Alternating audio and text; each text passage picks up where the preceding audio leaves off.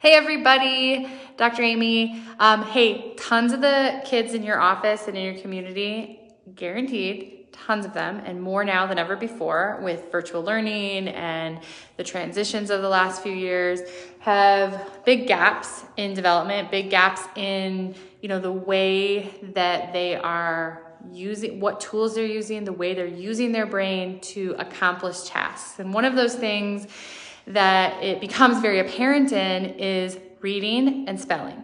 So even for those kids that I say like the fly under the radar kids that may be doing well, they're very smart. It has nothing to do with intelligence, um, but they're doing well behaviorally and socially. But they really have trouble um, being, you know, retaining spelling words or mixing up letters, whether they have a diagnosis or they don't, dyslexia, dysgraphia, something like that, um, and comprehension and retention of, of written content.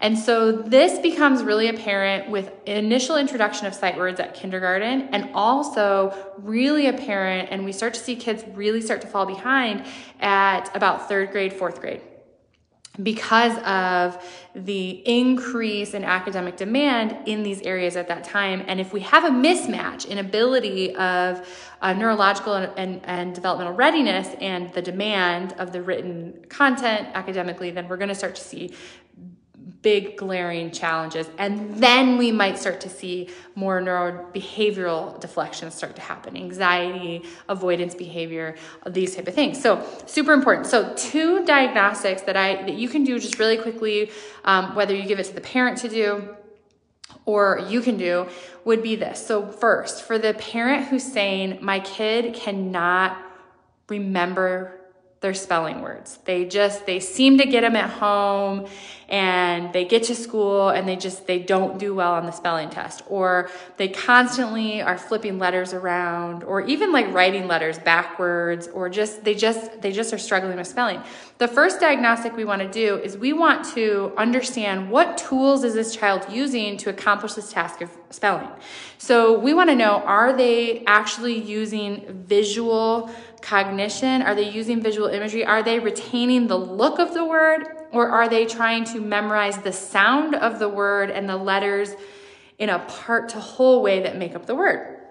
So, in addition to all the things we talked about that lead to kids struggling with this, we also have the fact that in the educational world we do we usually lead with phonics, which is auditory verbal. So that can more embed these patterns for kids that are not resilient or ready yet. So we want to know if a kid is struggling with spelling and or maybe even they do well with spelling sometimes and then they get to school and they just can't pass the spelling test.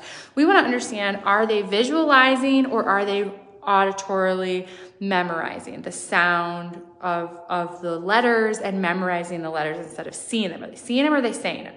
Seeing or saying. So, example, we want to say, here's this word cat. CAT. We first want to play the in forward, backward, inside out game. So here's the first diagnostic. Um, we want to play the forward, backward, inside out. Can you spell it forward? We're asking the kid. Not just spell it like, hey, here's our spelling list. Spell the words. You want to go, can you spell each spelling word on the list? You want to go, can you spell it forward? Well, C A T. Can you spell it backwards? T A C. Can you spell it inside out? A T C. And then you build up with harder words, right? Bigger, more, more letters. Now, just doing that doesn't necessarily tell you if they're visualizing it, if they're seeing it, or if they're saying it. So we want them seeing it. And sometimes, especially really good embedded deflected processors, will you'll think that they're seeing it. And parents will say, no, they're seeing it. They're not saying it. They're not saying it out loud. They're not going C A T C A C C to spell it backwards. So they're seeing it. But in reality, they're still struggling with retention. So my mind says they're probably not seeing it. And if they're seeing it, they're not seeing it and retaining it. So they're probably saying it. They're probably using auditory verbal. So what we want to do is say, hey, put some visual cues in this. So do something like this. And here's the word and say, show them and then take it away and say, hey, um, which letter was a different color? So we have to see it to actually answer that question. Well, the kid who's not seeing it might not be able to answer that question. The kid who is might say A. And then you say, well, what color is it? Uh, orange. So we need to figure out with our diagnostic questions quickly are they bring what tools are they bringing to the dance of this spelling task of this demand which gives us information about how, how are they processing?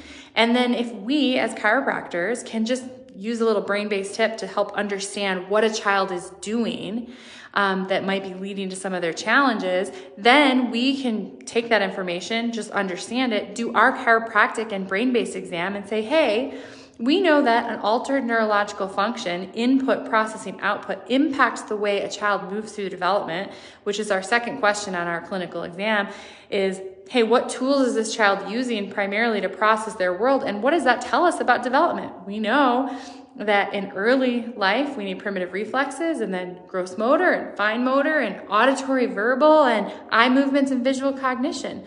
Well, if we have a child who has abnormal eye movements, isn't there yet in visual cognition, and primary tool is auditory verbal, they're probably gonna say it instead of seeing it, and they're gonna have challenges with retaining and rem- just remembering how to, um, you know, one, remembering and retaining information read or read to them or that they read and comprehending it. And they're probably going to have some trouble with spelling tests, spelling words, mixing up letters, and that kind of stuff. So, when behaviors, challenges are always windows to the brain, it's our job to not treat them, not be a specialist in, you know, reading, spelling, dyslexia, but to understand these things as windows to the brain, be able to ask simple little brain based um, questions and make brain-based observations and use these simple little diagnostic tools or diagnostic assessments to then be able to put the pieces together with our exam to make the case for what we do to improve neurological function, which is altering developmental trajectory and allow for the most efficient tools to be used and help these kids have a better expression of life and adults.